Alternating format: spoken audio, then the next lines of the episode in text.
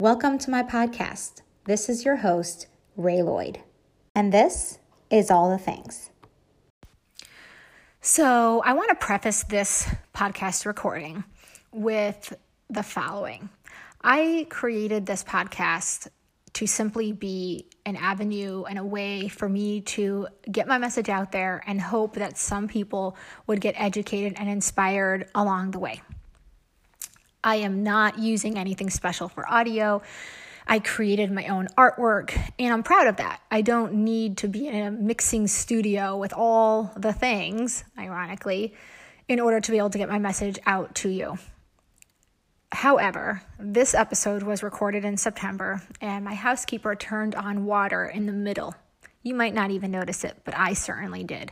And the sound of the water in the background disrupted me so much that I actually held on to this episode for quite a few weeks before feeling comfortable just getting it out there. Not even comfortable, more like getting over myself because I know that there's people out there that will take this message to heart. Now, this episode is actually very different than my others. And I think that you can apply it to yourself in any manner, even if you don't have an autoimmune disease or one of the diseases that we mention, but you can take the thought process that Justin and I discuss and apply it to your own life. If you are feeling stuck in any area, whether it be relationships, work, entrepreneurship, school, whatever, if you're feeling stuck, you very likely did not deal with something emotional that is holding you back. And so I hope that this episode and Justin and I's conversation will inspire you to examine something in your history that may be holding you back in any area of your life. And if you are finding that you are physically experiencing an illness or something that may be contributing to your illness that you consider what Justin says about you can take as many supplements as you want, you can see as many doctors as you want, you can take as much blood work as you want, but if you don't deal with the underlying stuff, the stuff is always going to be there. I came across Justin, well, he actually came across me. He commented on a post of mine and we went to Messenger and I was messaging him him back and forth about what he does and how he helps women heal and I found it very interesting. Interestingly enough, interesting enough, rather, to bring him on to my podcast and have him speak some wisdom into you. So that is the beginning of this whole saga. I hope that this episode speaks some truth into your life and helps you simply not settle for what you have right now, not settle for being fine, not settle for what you think has to be, but understand that you can always improve, whether it be in your health or something else. You are your own best advocate, and don't let any practitioner tell you that this is all you're going to get. There's always something else, there's always someone else. Keep fighting, you guys. And to my Hashi's Warriors, I understand you, and I hope that this episode helps you guys the most. Okay, so I am not one that's like everything's about titles and the letters after your name. However, I do want people to know that you are a clinician. You have a master's in human nutrition, you're an author, and the founder of the Autoimmune Revolution. So, can you tell me a little bit about you and what led you to this path? Like what what made this your passion and why why is this important to you? Yeah, great question. So, really the short of it is that when I went to graduate school, I had the intention of studying alternative medicine for cancer. That's really what I wanted to do. And I kind of just went down a different path because my mom had Hashimoto's and I discovered that I didn't know anything about it. And then I realized, well, she's not getting any real help from conventional medicine. And um, honestly, naturopathic medicine wasn't doing a whole lot better. Um, so then I really decided to explore it and figure out, well, what can I do to help her? And that's what got me really interested in autoimmunity because I saw that Hashimoto's is really, really common, and so is lupus and MS and rheumatoid arthritis and all these other ones. So that's really why I, I decided to go down that path because it's a dire need for help in that realm, um, more so than cancer, I would say. And plus, like, not to mention, like, you think about it, the incidence of cancer and heart disease together makes up the entire population of autoimmunity in this country, which is like 50 million. So it's a lot. So that's why I did it. And um, yeah, I I never expected to be here. I'll be completely honest about that. Never in a million years. I'm an artist. That's what I was like my whole life. I still play music. I still do art, but that's the core of who I am. But I wouldn't change any of this in the world. Like this is just what my purpose has led me to to do now. Okay. So I do want to point out that we are not whoever's listening, we are not your doctor. We might say things you disagree with. That's okay. We might turn you on to thinking a different way possibly and that's really my goal. You know being someone who is sick who when i was diagnosed was told it is not a big deal. You're going to take a pill once a day you're going to be fine. And i was not fine at all. Um, and you know you go to people who when you say oh i'm having some of these issues you're like would you like some lexapro? And i'm like i do not want anti-anxiety meds. I want you to help me they don't right. even think in a way where like they make you think your body's hurting itself which, you know, let's talk about the science. You know, what is an autoimmune disease? Why do people not need to own that? Like your body's not hurting you, right? So what's the science behind it? And then we'll kind of talk about the rest. Yeah, so simply autoimmunity is defined as where the immune system can't define uh, can't distinguish between self and non right? So they, it sees foreign substances and toxins in food and infections, whatever that may be, and it says, hey, that looks a lot like my own tissue, or, or that's one of the mechanisms at least. So it can't, it misidentifies. And so it starts attacking your own tissue. And actually, that happens in all of us as healthy, normal, health, you know, functioning human beings. We all have antibodies some degree, actually. So it's part of like just normal physiology and, and really maintaining good health. But obviously, it tilts in the wrong direction too far, and that's where we get full blown problems and and uh, cancer and loss of function and tissue damage and so forth. So, um, but back to my original point, we know in the literature there's a, a lot of this depending on what the disease is. There's certain microbes and pathogens and, and bugs and food and environmental toxins that are all responsible for for um, causing this abnormal immune reaction. And that has a lot to do with the genetic susceptibility and the genes involved in that, which isn't to say that it's a genetic issue. It's not. Genes are not responsible, and the reason why you have a disease you know, the, the, the term or the phrase that is tossed around in functional medicine is the genetics loads the gun, the environmental's the trigger. And that's really what it is. It's a lifestyle disease. Lifestyle got you here, lifestyle can get you out. We really need to embrace that because if we start to think of it as, oh, everyone in my family had an autoimmune disease and a form of habit too, same with cancer, you're going to become a victim to that. And that's going to become your identity. And then all, there's almost no way of getting out of that. So the best thing you can ever do for yourself is to start to change your belief around autoimmunity and see that you can get out of this and get your normal health back again. You know, because if, if you don't do that, then nothing that anybody has to help you with, to you know, to, to serve you with, is going to work. No tools or no interventions that you're going to want to use because you're going to be stuck with that belief. You see what I mean? So it has to start with you and that entire change in perception. Well, let's say you take the usual person, right, who doesn't know this and they're going to doctors who are just putting them on meds. They're feeling sicker, they're gaining weight, they have brain fog. I mean, it can be really sucky living with it and thinking that it's something that you did or you get, just got really bad luck, right? Like your body just sucks. Like I hated my body for a very long time. I felt like it had turned on me, right? So, what would you say to someone? They're seeing not even endocrinologists, which don't even get me started on that. Not to be disrespectful, but I fired 18 of them and I will never see another one ever again. But um, you're taking the usual person, they're listening to this, they're like, "Oh yeah, I have one of these things." You know, what what scientifically can they do besides for then we'll get to the emotional part. What can they do? Um, so yeah, there's a lot of different angles to this, but mostly it's it's learning about your history, and this is probably the most important thing for me. And it's looking retrospectively and checking out your biography and we'll see how you got here because this disease didn't happen overnight. So the most crucial component for us is to you know think about well what what sort of events did you go through what experiences did you have? Did you travel often? Did you have root canals or dental amalgam fillings? Did you like live near a nuclear power plant? Did you work in a coal mine? I don't know, just random things like that that matter, you know because um, that's going to give us a lot of clues into seeing what you may have uh, acquired as far as the toxins and infections go um, that accumulate over, over time. And that's really what it is. You have a bucket of stuff, and it's like the water keeps you know filling up with different triggers that you accumulate, and then all of a sudden it spills over and you have full blown autoimmunity. But the cool thing is that we can detect these antibodies in the blood many, many, many years before full blown stage three autoimmune occurs, which is really just where most people end up when they get diagnosed is stage three, full blown autoimmunity, and it's like there's a lot of a lot of tissue damage and loss of function. But if we can if we can text, excuse me, test this early on. So for example, lupus antibodies can show up in the blood seven, eight, nine years, I think, before diagnosis. And that's really empowering because you've, you've an ability to stop it in its tracks. So that's really what we want to do.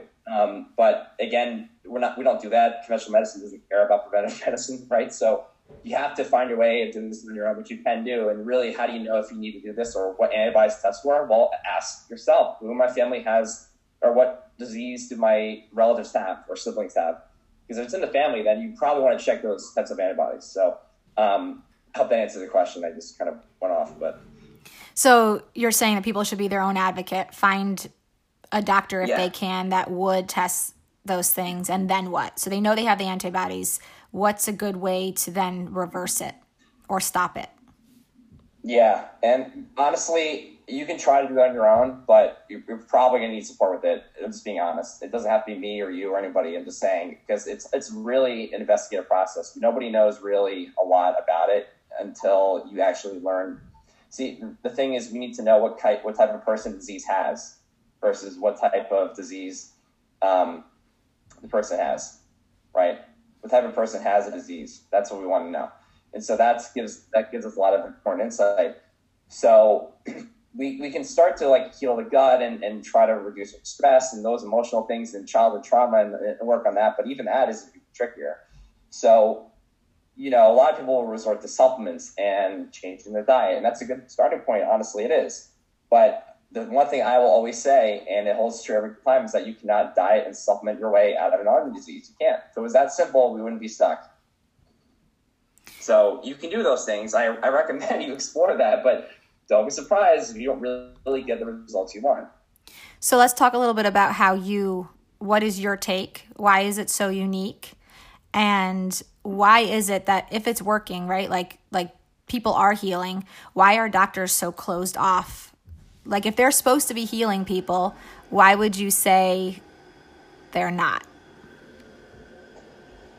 Why are physicians, conventional medicine not helping people? Well, I mean, the, really the the bottom line is that they're just not trained.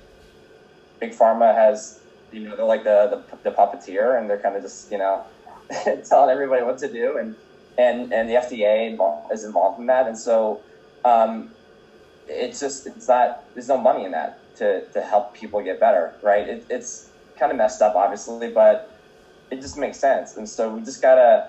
You know, it's not to say that doctors don't care and they're not empathetic and want to help, but they are also being pulled in different direction. Be like, you need to push drugs and you need to sell this stuff, right? Otherwise, you're to get kicked out of all the prestigious organizations or whatever. Like, who knows, you know? So, um, there is a little bit of that conflict, that dissonance. So they they have to abide by certain rules, and they just don't how to treat autoimmunity and know how to prevent it because they're not trained it in med school. So um, that has a lot to really do with it. Because um, I think they know pretty damn well that this is all reversible, preventable, and healable diseases. But if we did that, then big pharma would would have a hard time surviving, at least. you know. Yeah, it actually reminds me. On did you ever watch uh, True Blood? Yeah. Okay, yeah. so at the very end, when they have the cure for the vampires, and the vampires like, well, we're gonna make a synthetic version of it, and people are gonna have to come back like I don't know every six months to get it. And the guy was like, why? He's like, well, that's how you make money. And yeah, that's right. when I was like, oh my gosh, I think that's what they're doing. And I don't want to be like the like conspiracy theorist here, but that's well, at all. It's it's I, I know you know there are plenty of articles and things I've read and, and people I've talked to who have been in the big pharma space and been a med rep and they all say the same thing. They know exactly it's all collusion and corruption and it's the way it is, you know. So, so you can sit there and complain about it, or you can try to be an, your own health advocate and do whatever you need to do for yourself. Right. You know? Right. So it kind of is what it is. Now people know, okay, this is not something that has to be forever. Um, supplements and changing the way you eat can be a great place to start, but what's the end goal? And the thing also I'll add is that I'm not anti-meds either. They definitely have their needs. I will be 100% honest with that. I got a client with endometriosis and she needs birth control. It's just, you need it, you know? And so there are pros and cons to this stuff. Like they, they definitely will have their need and there are band-aids, but you know, at the same time, we can also do a lot with getting through the problem. Okay. So let's talk about the emotional aspect of sure. how, how is that holding back and what kind of work would someone want to do to begin the healing process? So the, the challenge here is that a lot of people don't realize they have unresolved, unmet, unprocessed, unreconciled emotions and wounds from childhood or even early adult life right? A lot of people think that, well, I didn't have any trauma. I, I, had a great upbringing. My parents were really nice and they were kind to me and all this stuff. But I, I, good. I'm happy for you, but it doesn't have to be that way, right? In order for you to have trauma, in order, meaning it doesn't have to be like they had to be bad parents. So we we all have different experiences, and the way we perceive that, interpret it, and the beliefs we have around it is actually what causes us to have trauma. So really, we all have had it. It's just a matter of to what degree and whether or not we're aware of it. So with that being said, I find that a lot of women, especially with autoimmunity, have these emotions like guilt and shame and unworthiness and inadequacy, unlovability, abandonment, neglect is really common right now for me. Um, so like that stuff, you, you hold on to that, right? The body doesn't doesn't forget what the mind does. And so that really creates emotional blocks and it really disturbs the physiology. And so we have to look at that because it's operating at a subconscious level and it's pushing you into these self defeating behaviors that can look like materialism and promiscuity and alcohol and binge eating and eating disorders, right? And we see these all the time, but we don't ask why. And a lot of times it's because of things in their past, you know, and we're just trying to cope with it. So for me, it's, it's, uh, a lot of this, well, your disease tells you a story not just about yourselves, but of yourself. And we have to, again, like I said before, look retrospectively and see, well, what, what's there that needs healing? And that's the missing link because we all look at physiology when it comes to doctors, right? And practitioners, really honestly, as a whole. It's physiology, biology, cool, supplement this, detox that, liver stuff this, cool.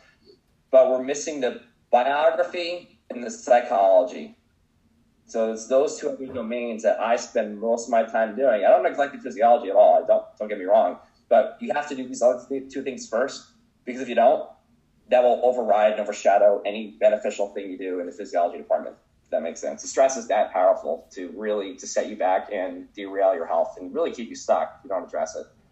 100%. I find that you know there's different kinds of doctors for different body parts when really you're one whole. And that's the that's a total medical flaw model because we have a reductionist mindset and things are not in pieces and, and different individual parts like that. And that's why we go see hematologists for blood issues, see, you know, uh, endocrinologists for hormones. And it's like, you know, and you get diff- different bits of advice here and there. And it's like, that's why it's so confusing and why it's so, so hard for a lot of people, right? Yeah, 100%. So, I guess the two last things I would want to touch on is let's say someone is in the process of healing themselves. What can they actively do if they do have children to create an environment where that doesn't breed disease, right? Like what would you say that in an ideal world, what does that look like?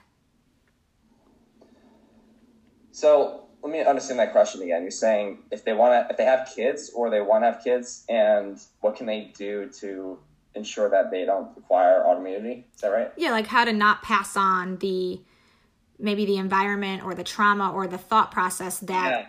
So a little bit of this is not completely in our control. So there is transgenerational trauma, which is a thing.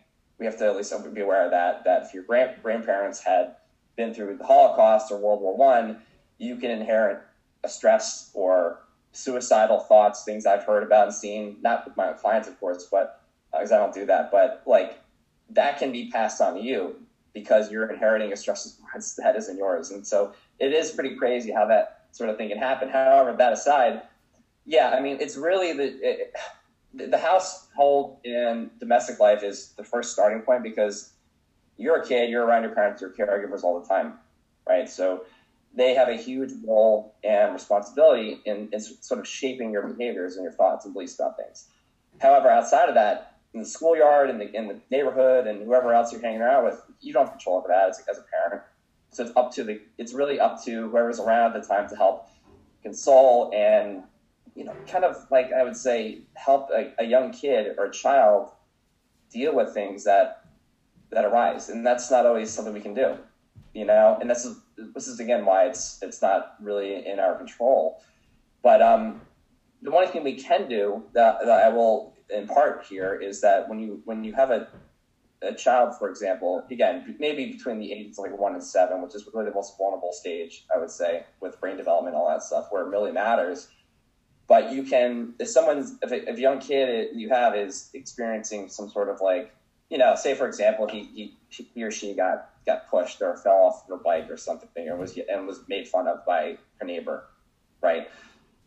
That's an opportunity to be like, you know, um, to downregulate the the stress response, right? Help them feel calm, right? That's the first step. The second part is relating to them, making them feel heard and understood, and, and acknowledging their feelings and emotions. Because if you don't do that, that's when they start to create beliefs and stories that push them to these misperceptions about themselves and life as a whole, and then that pushes into self harm and self sabotage, right?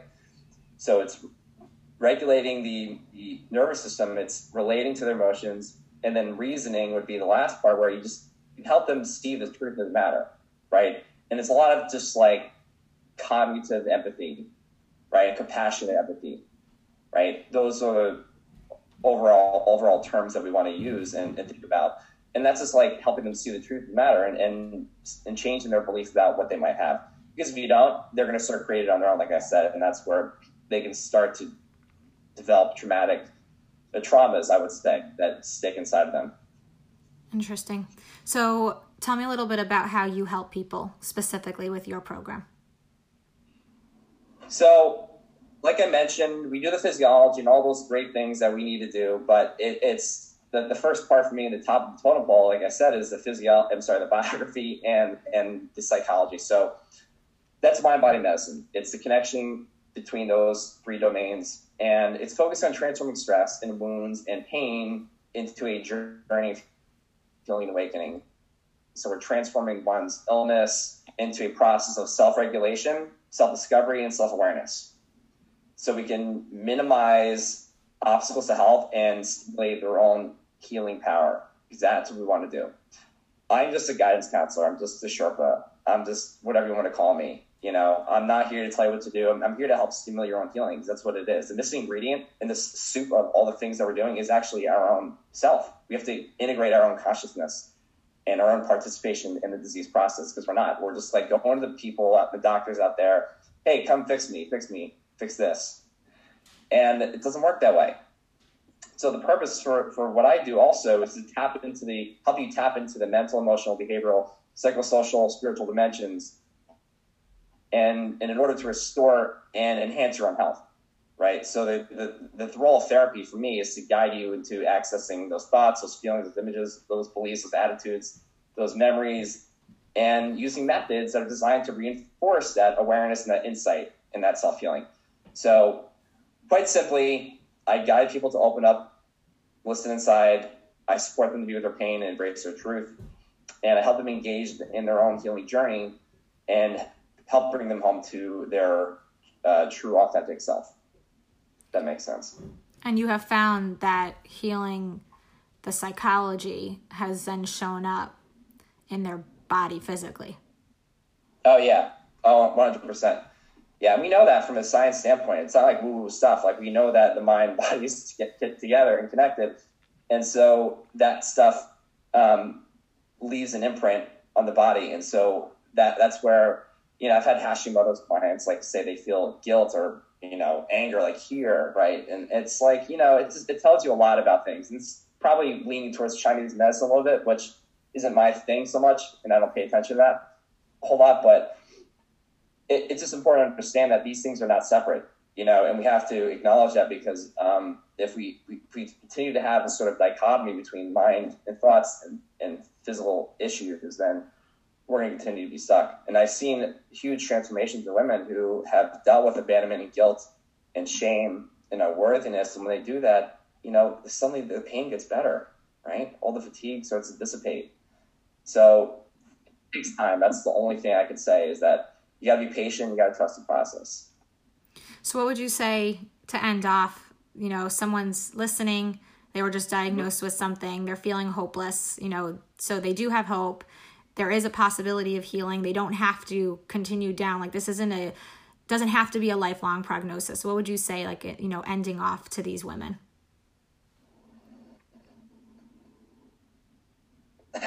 What I would say is you can tr- listen honestly, you're gonna try a lot of things and you're gonna get let down and feel disappointed.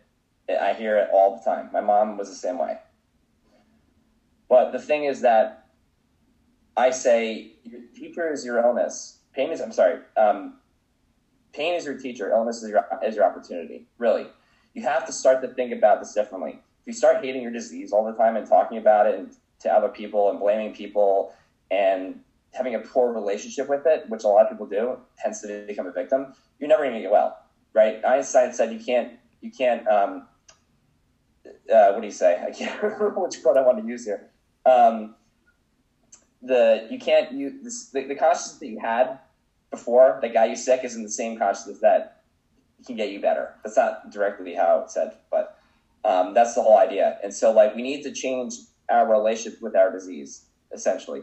Um, and and that's the first part now when you decide to do that and you realize that okay nothing has worked after trying eight different things and seeing 20 different doctors you have to also understand that what has not worked for you doesn't mean that, that like that's it and there's nothing else there is a solution out there you just got to be willing to explore and be open to it um, and that's a huge challenge for people right they feel like they can't trust anybody anymore but this, this comes down to the overall bigger picture of like, well, who in my family, who in my life is relying on me? My kids, my family, my friends, whoever else. Like, what's the meaning? What's the opportunity with your disease? Meaning, what's the what's the opportunity within your disease to help you get better as an individual, but also the meaning to help others, right? Because if we don't do that, then we're doomed as as as a society, honestly. Because think about autoimmunity and the incidence of it; it's just getting higher and higher and so if we're all being victims to do nothing about it, then we're, we're literally pass that on to everybody in a way, whether whether from a genetic standpoint or by having our kids see this and see what we're doing, and they they're gonna grow up to be people that um, feel helpless, hopeless, and become victims themselves. So it has a ripple effect, and it's so important for us to get out of this sort of place of new normal, right? Which we all kind of I hear it all, all the time. This is my new normal. Yeah, well, it doesn't have to be. You know, you might want to change that belief. So I hope that clears. Yeah, I love that. It doesn't have to be. And I hope that that's how people walk away from this instead of hiding and being like, oh my God, that was really scary and a lot of information. You know, if you have to listen to this again and understand like it doesn't have to be, that doesn't have to be your new normal. You can take control yeah. and create an actual new normal. So Thank you, Justin. Yeah. And I hope that this helps people. Thank you for listening. I hope that you loved today's episode. Please do the following things share this all over your social media, subscribe to my podcast, and leave me a five star rating. Till next time.